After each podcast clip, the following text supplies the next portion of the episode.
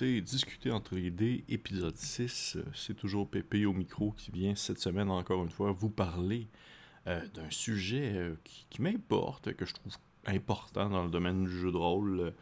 Des fois, c'est des opinions, des fois, c'est des conseils, des, fois, ça, vaut de la merde, des fois, ça peut valoir quelque chose, j'ose croire.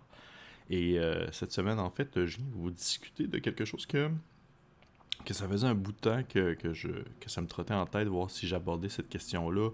Mais j'ai toujours un peu hésité, me, disant que j'étais euh, moi-même pas assez, euh, on va dire, euh, expert en la matière. Mais tout de même, j'ai finalement penché la balance vers le côté qui me, qui me laissait croire que je devrais vous en parler. Donc, je me lance. Je me lance un sujet que je trouve quand même important parce qu'il a pris énormément de place dans mon, mon univers euh, DMing. Et je parle ici en fait euh, du, euh, du, combat. Là, je vais surtout rester spécifique plus à Donjon Dragon. Je vais expliquer pourquoi en fait.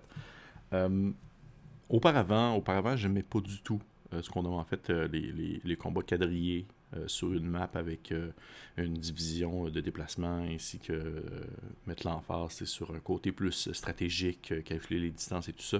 J'étais vraiment beaucoup plus Theater of the Mind. J'avais joué à à d'autres jeux qui étaient encore plus, on va dire, stratégiques, euh, avec, euh, avec vraiment une, surface de jeu, avec euh, des distances à calculer et tout. Et, ça a toujours été quelque chose de, on va dire, de très abstrait pour moi. J'ai toujours trouvé ça très difficile à comprendre, à maîtriser, à mettre en place. même, en tant, que joueur que en tant que DM, on va dire. Mais c'est pour ça que dans la majorité des, jeux, et c'est pour ça aussi que je me suis un peu éloigné de Donjon Dragon pendant quelques années, parce que je mettais vraiment beaucoup plus l'emphase sur des jeux qui favorisaient justement euh, le théâtre de l'esprit, euh, quelque chose de plus, euh, de moins cartésien, beaucoup plus dans la créativité pour expliquer un combat. que ce soit par exemple des jeux de, comme Dungeon World ou encore La Pile de Cthulhu, où le combat n'est pas quelque chose, on va dire, de très stratégique, mais plus désespérant, on va dire ça comme ça. Mais euh, par contre, c'est là que le point est important. Je me rends compte que j'ai évolué avec le temps. Euh, j'ai évolué avec le temps. J'ai trouvé une, on va dire, une belle stabilité avec la cinquième édition de Donjon Dragon, où euh, je me suis découvert à apprécier plus le côté stratégique de la chose. On s'entend, Donjon Dragon cinquième édition a été beaucoup plus simplifié que la quatrième et la troisième, côté, on va dire, stratégie, côté règles aussi. Euh, c'est un jeu qui, euh, qui est beaucoup plus facile à prendre en main, moins de chiffres, moins de calculs et tout ça. Et je pense que ça l'a fait pencher la balance euh, de mon côté concernant mon plaisir que, je, que j'avais à vouloir mettre de l'avant des combats stratégiques. Et avec l'arrivée justement de on ma maîtrise, si on veut, un peu plus du jeu, j'ai vraiment commencé à beaucoup apprécier ça. vraiment beaucoup, beaucoup, beaucoup, beaucoup même, je dirais. à créer des environnements, à créer des, des, on va dire, des changements euh, de dernière seconde euh, sur une map, et il y, a du déplacement de terrain, des choses comme ça. C'est vraiment quelque chose que je trouve euh, beaucoup plus plaisant à faire et j'en viens à, énormément apprécier à mettre en place justement des stratégies variées avec des monstres qui viennent justement contrebalancer un peu la puissance des joueurs avec un contrôle peut-être un peu plus un peu plus du terrain ou ou euh, une quantité aussi mieux calculée aussi de créatures qui viennent euh, affronter les joueurs. Je dirais pas que maintenant je ne jure que par ça, loin de là. Je trouve que j'ai justement j'ai trouvé un bel équilibre entre mon besoin de, de combat euh, stratégique sur quadrillé et mon besoin aussi de, de partie plus terre de l'esprit. Et c'est pour ça que je focus surtout aujourd'hui sur Donjon Dragon parce que je crois que Donjon Dragon est pour moi mon jeu où j'ai le plus de plaisir à mettre de l'avant, dans le fond, vraiment un combat quadrillé c'est pour ça, dans le fond, que je voudrais vraiment parler précisément de Donjon Dragon 5e édition. à mesure que je le roule, à mesure qu'on connaît de plus en plus le système, à mesure qu'on maîtrise mieux euh, les créatures, autant en tant que DM, en tant que joueur, faire rouler des rencontres, faire préparer des, encounters avec des monstres, ça peut vraiment euh, être euh, un jet de dés hasardeux. Je ne vais pas faire de jeu de mots avec le fait qu'on lance des dés dans ce jeu-là, mais c'est que je trouve qu'il peut vraiment avoir des petits éléments qui viennent fortement contrebalancer euh, la force en place entre les joueurs et les monstres. De temps en temps, autant j'ai vu des deux côtés, autant que tu te rends compte qu'un boss est absolument. Euh, une créature est absolument. Euh,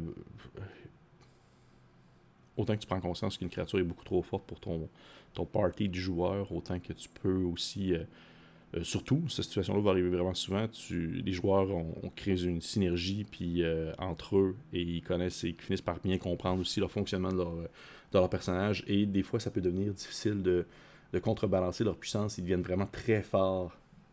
Ils deviennent aussi très stratégiques à l'utilisation de leurs capacités. Alors que parfois, tu penses que ta créature va être super puissante, mais finalement, elle va se faire démolir en dedans de, de, de un round.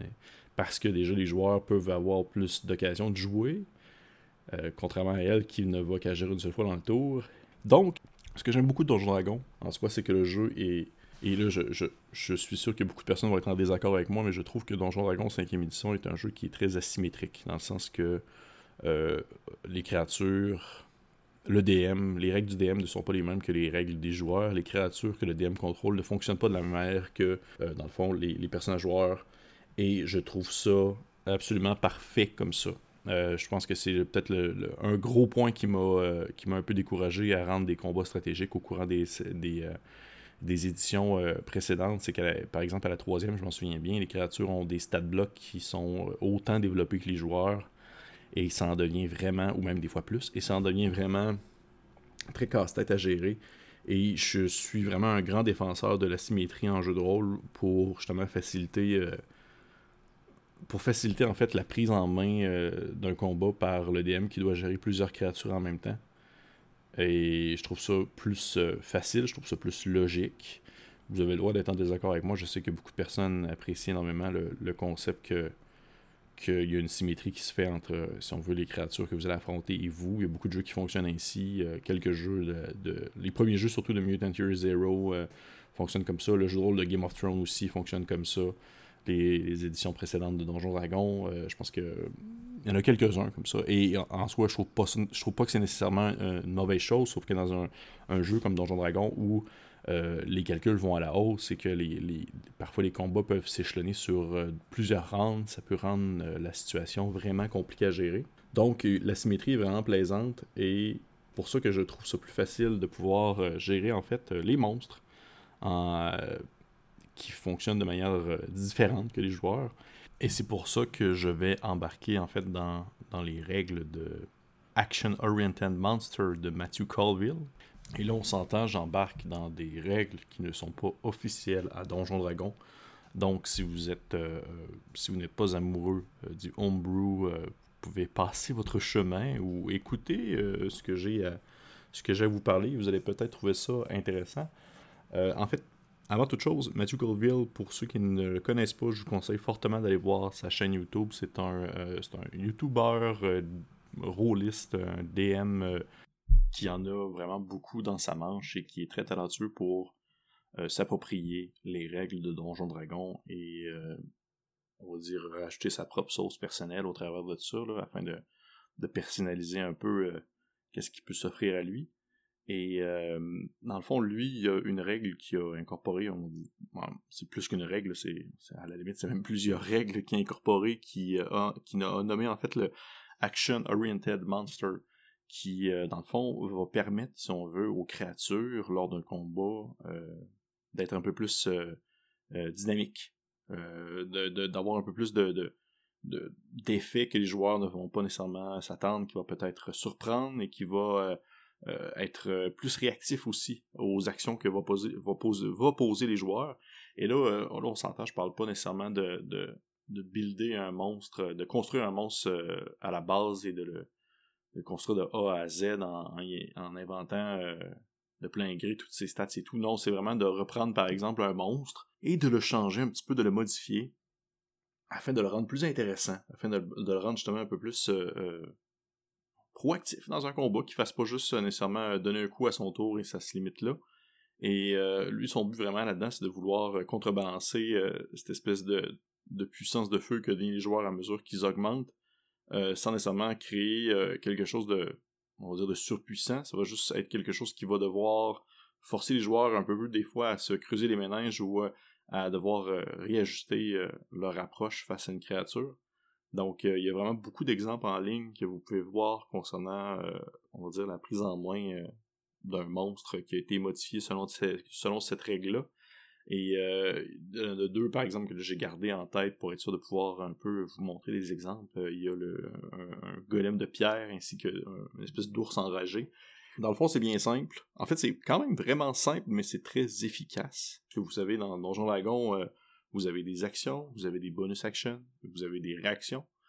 il se conseille souvent de, de lorsque c'est le temps de... Ça va être de rajouter, en fait, des actions, des bonus actions et des réactions pour commencer à cette créature-là. Euh, également, chose que j'ai pas nommée, c'est important de se dire que vous n'avez pas besoin de le faire à outrance, c'est pas de le faire sur absolument tous les monstres que les joueurs vont rencontrer. Ça serait de le faire sur un boss d'une gang de monstres, mettons un, chef gobelin qui aurait quelque chose de plus que ses, sous-fifres, ou également un, boss, vraiment un, monstre qui va plus y aller solo. Et euh, le but ici, c'est de vraiment justement empêcher, empêcher les joueurs d'aller en mode, euh, ce que Mathieu dit dans son, dans son vidéo, par exemple, c'est d'aller en mode Nova, c'est-à-dire de, de vider absolument toute leur, euh, tout ce qu'ils ont sur eux, en sachant qu'il va pas avoir d'autres combats au courant de la journée, de bien démolir le monstre qui se trouve devant eux. Et là, par exemple, ça va être de rajouter jamais des actions, des bonus actions et des réactions à ces monstres-là afin que ceux-ci puissent euh, agir un peu plus durant le tour.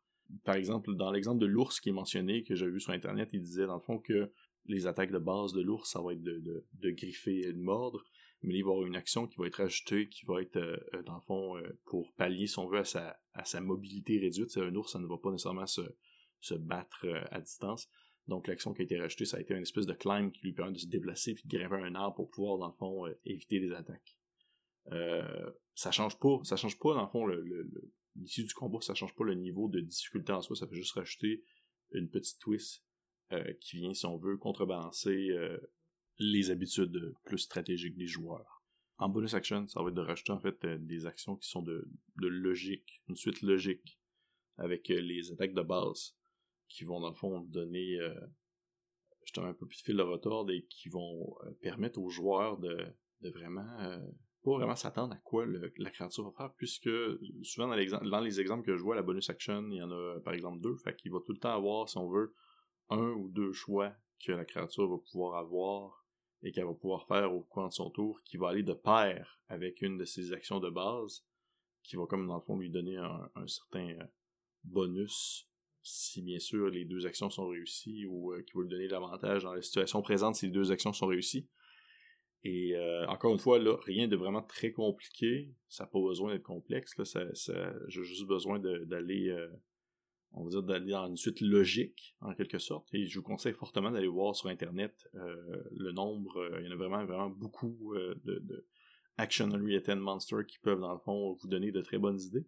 Et après ça, il y a, euh, dans le fond, bien sûr, les réactions. On s'entend, des monstres qui ont des réactions, ça se voit très peu. Les, les, réactions qu'on connaît les plus, c'est vraiment celles, dans le fond, d'avoir une attaque d'opportunité parce que quelqu'un passe à côté de toi.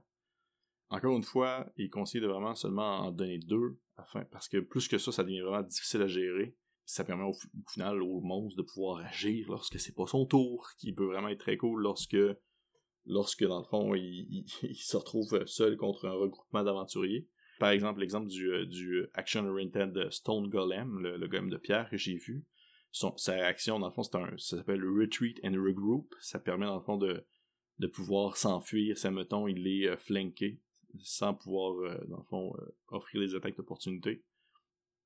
Et tu sais, on s'entend, encore une fois, il peut le faire juste une fois, il y a juste une réaction par tour. Et finalement, finalement, on va dire l'espèce de cœur euh, de ce qu'on dit le Action Oriented Monster, c'est dans le fond ce qu'on appelle une vilain, une vilain, action de vilain, une vilain action en anglais. C'est euh, vraiment la, nouvelle partie dans la conception du monstre.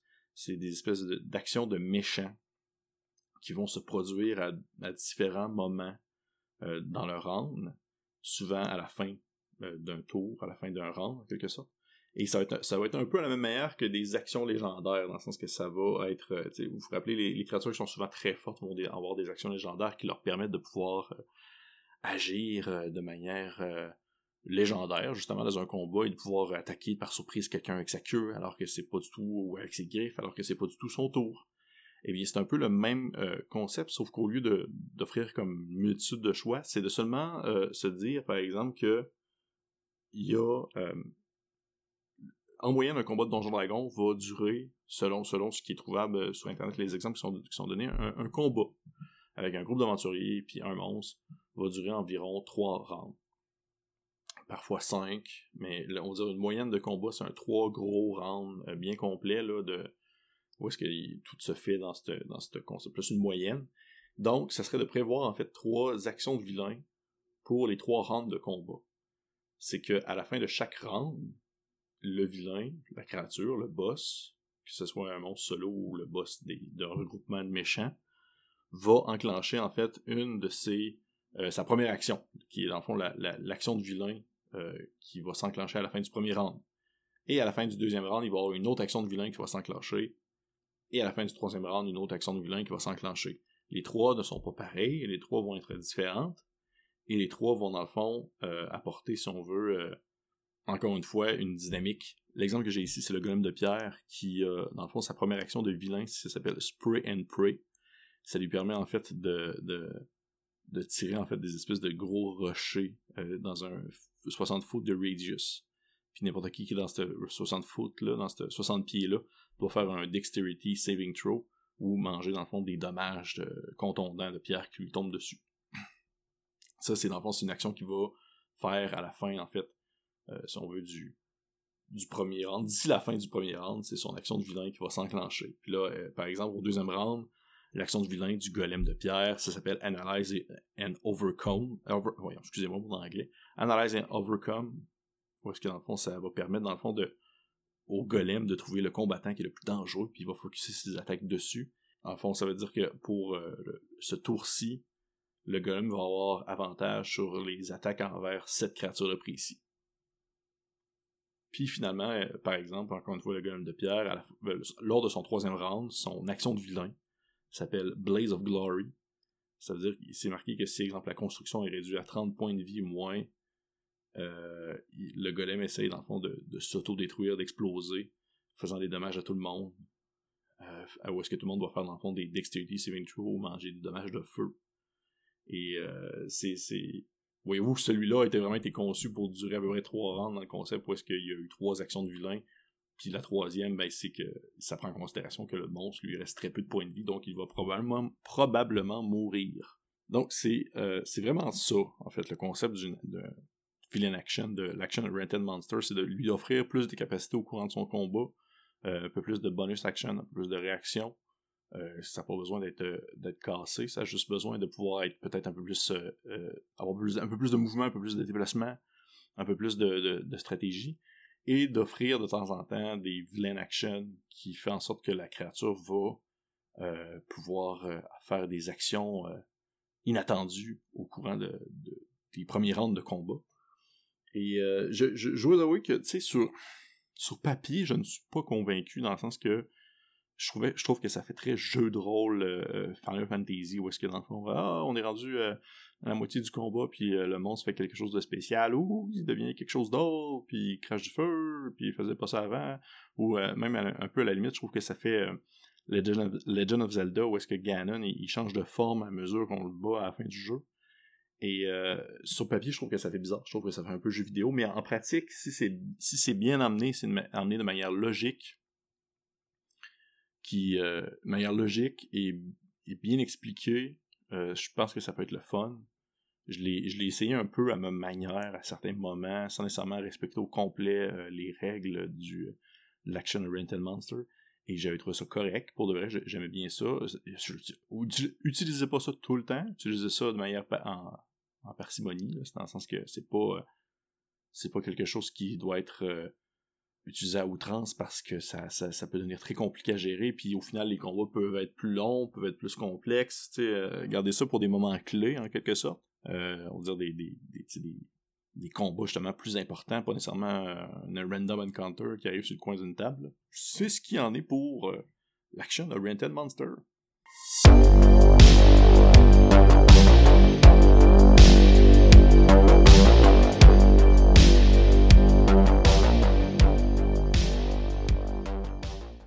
Et finalement, euh, dernière partie du vidéo, que ce sera euh, beaucoup plus court. Je me suis rendu compte que mon, ma section sur le euh, Action Rent and Monster de Matthew Colville a pris vraiment beaucoup plus d'ampleur que je le pensais. Nous en sommes quasiment presque à 20 minutes déjà.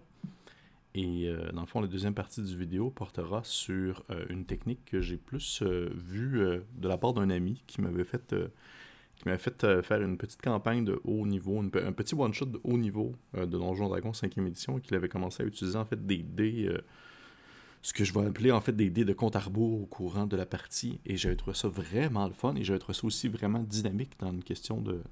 dans le jeu en soi.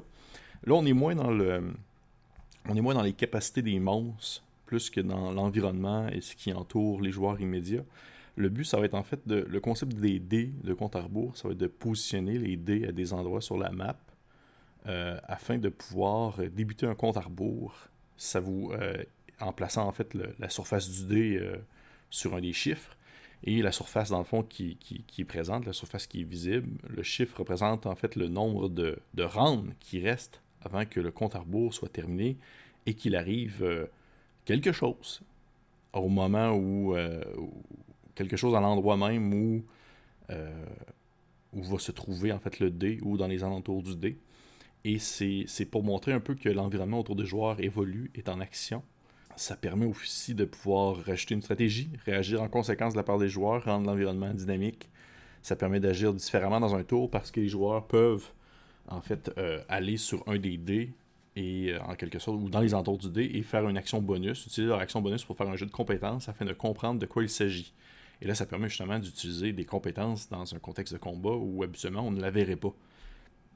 Il y a souvent, euh, ça peut être souvent associé à des dangers de l'environnement, des renforts, un effet naturel, un compte à rebours avant que survienne un événement quelconque, euh, un exemple que je vais donner, par exemple, c'était dans un combat dans une grotte de glace. J'avais mis un compte à rebours de dés. J'avais un D6 qui était positionné sur la map de combat qui était à 4. Et à chaque tour, le dé descendait. Premier round est à 4, au deuxième round il tombait à 3, à 2, et à 2, un des joueurs a décidé de prendre son action bonus pour essayer de voir qu'est-ce qu'il en était.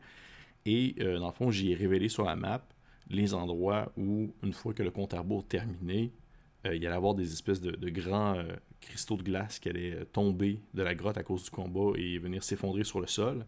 J'y avais positionné sur la map à l'endroit où est-ce qu'elle apparaît.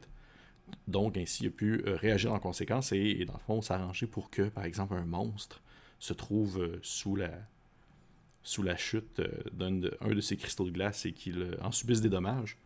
Et ça permet comme ça de pouvoir justement de créer un, certain effet, comme par exemple, euh, je sais qu'il y en a beaucoup qui vont utiliser des sabliers pour pouvoir euh, calculer, pour racheter une certaine tension au joueur, mais j'aime bien l'utilisation des dés euh, lorsque c'est un combat quadrillé, parce que ça montre qu'il se passe des, choses à certains endroits, comme par exemple à l'attaque d'un village, j'avais deux dés, j'avais un dé un D6 dans le fond dans une ferme qui est en flamme avec des gens à l'intérieur, puis il y avait un, un, D, un D8 qui était positionné sur 7 qui était à, l'orée du village, puis dans le fond euh, les joueurs ont décidé de prendre leurs actions bonus pour essayer de découvrir c'était quoi. Puis dans le fond, le, le D8 représentait les renforts ennemis qui arrivaient.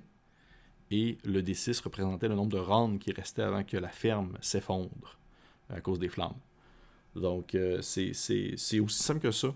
Tu sais, pas besoin d'être plus compliqué, mais ça, je trouve que euh, combiner ça avec justement le Action Unrated Monster, ça peut peut-être être beaucoup pour certains, mais je pense que ça peut acheter leurs petits effets. Euh, l'idée de compte à rebours, moi j'utilise vraiment beaucoup ça euh, lorsque je le peux. Je trouve que c'est une belle dynamique. Euh, puis tu sais, les joueurs ne perdent pas nécessairement leur tour parce qu'ils prennent leur bonus action. Leur bonus action pour faire le jeu de compétences, qui va souvent parfois être perception, qui peut être connaissance nature, selon la situation. Mais en même temps, il leur reste aussi leur, action pour pouvoir attaquer au besoin. C'est que des fois, ils vont devoir faire un petit sacrifice, devoir faire leur jeu de compétences au lieu d'utiliser tel cantrip qui peut se lancer en, bonus action ou telle capacité de, classe qui peut justement s'utiliser en bonus action, mais ils vont devoir. Euh, ou ils sont pas obligés, ils sont jamais obligés, mais ils veulent volontairement découvrir ce qui se cache à tel endroit, pourquoi est-ce qu'il y a un compte à bourre qui se fait, ça rajoute un stress. Les joueurs souvent sont très stressés de pas savoir qu'est-ce qui s'en vient. Et euh, pour moi, c'est un petit truc dans les combats que j'aime beaucoup rajouter. Et euh, c'est pas mal, juste ça en fait. Ça conclut grosso modo, je dirais mon discutant les dés numéro 6 qui portait sur euh, deux trucs de combat, le Action Oriented Monster de Matthew Goldville, puis euh, l'autre truc avec euh, ce que je nomme dans le fond les dés de compte à rebours qui permettent de rajouter une certaine dynamique dans l'environnement. J'espère que vous avez apprécié ça. Je vous conseille encore une fois de, liker si vous avez apprécié, de commenter, de dire ce que vous en avez pensé, quels sont vos trucs de combat que vous utilisez, de vous abonner à la page, de vous abonner aussi à la chaîne. Et on se dit à une prochaine fois.